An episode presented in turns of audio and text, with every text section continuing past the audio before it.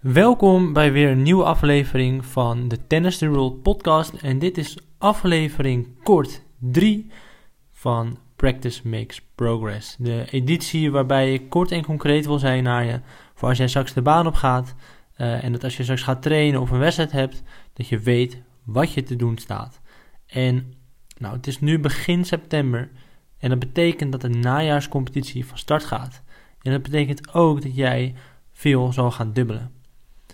En in deze aflevering ga ik het hebben over het thema die we ook behandelen in het progressieprogramma. Dus het programma waarin we allemaal cursussen en programma's hebben waardoor jij meer stappen kan maken in je spel wanneer het jou uitkomt en lid wordt van de Tennis the World community. Nou, en in deze aflevering ga ik het hebben over echt dubbelen. Dat je de punten gaat winnen aan het net.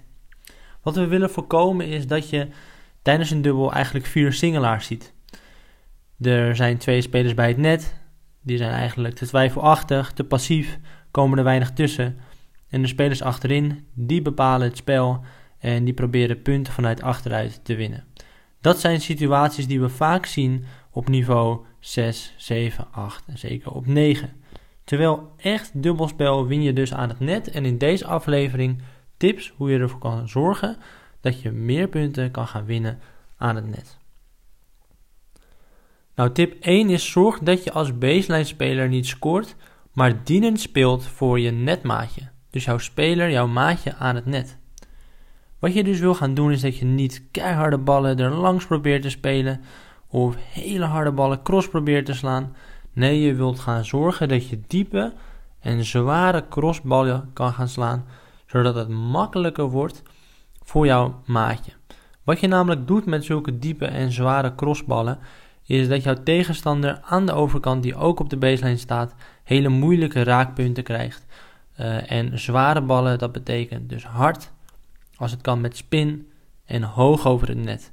Met dit soort ballen speel je dus wel moeilijk, maar loop je niet heel veel risico. En dit is uiteraard een bal die je veel moet gaan oefenen. Nou, hoe meten wij dat? Uh, of het een goede bal is of het een zware bal is. Als jij een bal speelt en hij is diep in het veld hij stuitert natuurlijk en hij is dan nog rond de baseline aan de overkant nog omhoog aan het gaan. Dan heb je een succesvolle, moeilijke bal geslagen. En als je dat dus vaak doet, zal je merken tijdens een dubbel dat jouw maatje vaker ertussen kan gaan komen. Of vaker de volley kan afmaken aan het net. Nou, dan is het natuurlijk belangrijk dat jij samen met jouw maatje aan het net, dat jullie allebei actief zijn aan het net. Nou, dus stuur deze podcast ook zeker door naar je dubbelmaatje omdat je dan allebei het idee hebt om punten te gaan winnen aan het net. Of in ieder geval actief te zijn als netspeler. Want dat is tip 2. En wat je wil gaan uh, doen is dat jij als ja, netspeler eigenlijk jouw tegenstander aan de overkant helemaal gek maakt. Als je passief bent omdat je bang bent dat je ballen gaat missen. Of dat je bang bent dat je de tramrails anders te ver openlaat. Dan ben je voorspelbaar. Maar wat je wil is dat je jouw tegenstander gek maakt doordat je de ene keer ertussen gaat. Eh, de andere keer juist weer een keer blijven staan. En uh, door da simpelweg doordat je dat doet, dwing je al fouten af bij je tegenstander. Nou, wanneer kan je er dan tussen gaan? Nou, natuurlijk moet je er niet langs gaan als jouw uh, maatje van achter een hele makkelijke bal speelt naar de baseline speler.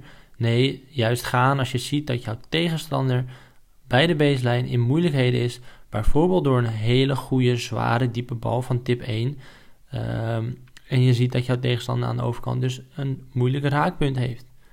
Dan kan je ervoor gaan kiezen om boom er langs te gaan, uh, stappen te maken en die volley dus af te maken. Nou, dan tip 3, en dat is alweer de laatste. En dat is zorg dat je ook bij de return en de service vooral in die rally komt om tip 1 en tip 2 toe te passen. Dus probeer niet te veel aces te slaan. Probeer niet te veel met die return gelijk voor de winner te gaan. Nee, zorg dus voor die zware ballen vanuit achteruit. En zorg er daar op die manier voor dat jouw netspeler het kan afmaken. Nou, dit thema behandelen we dus ook in het progressieprogramma, waarin ik er ook ga hebben over uh, bij wat voor ballen kan je nou precies ertussen gaan komen. Um, hoe train je nou echt goed die zware ballen als je nog eens een keer de baan op gaat? Um, wat voor keuzes heb je te maken tijdens de service of de return, waardoor je gelijk sterk start met, uh, met je rally? Nou, er zijn natuurlijk heel veel dingen waar je aan kan denken, ook bijvoorbeeld aan positiespel um, en de tactiek of de communicatie samen met jouw maatje. En als je dat allemaal gaat doen, als je daar ook voor jezelf in wil investeren, dan kan je dus gaan naar www.tennisworld.nl slash lid worden. Of je gaat gewoon naar onze site. Het zal ook in deze video of op deze podcastaflevering onderaan te zien zijn dat je naar het linkje kan gaan. En dan maak je dus echt stappen in je spel en word je ook lid van de community. En als je dat doet, ja, dan is progressie sowieso een garantie. Want als jij doelgericht kan gaan trainen en met focus een wedstrijd in kan gaan, dan maak je dus stappen. Nou, ik hoop dat je heel veel gehad hebt aan deze aflevering en dat je het dus ook nogmaals deelt met jouw maatje.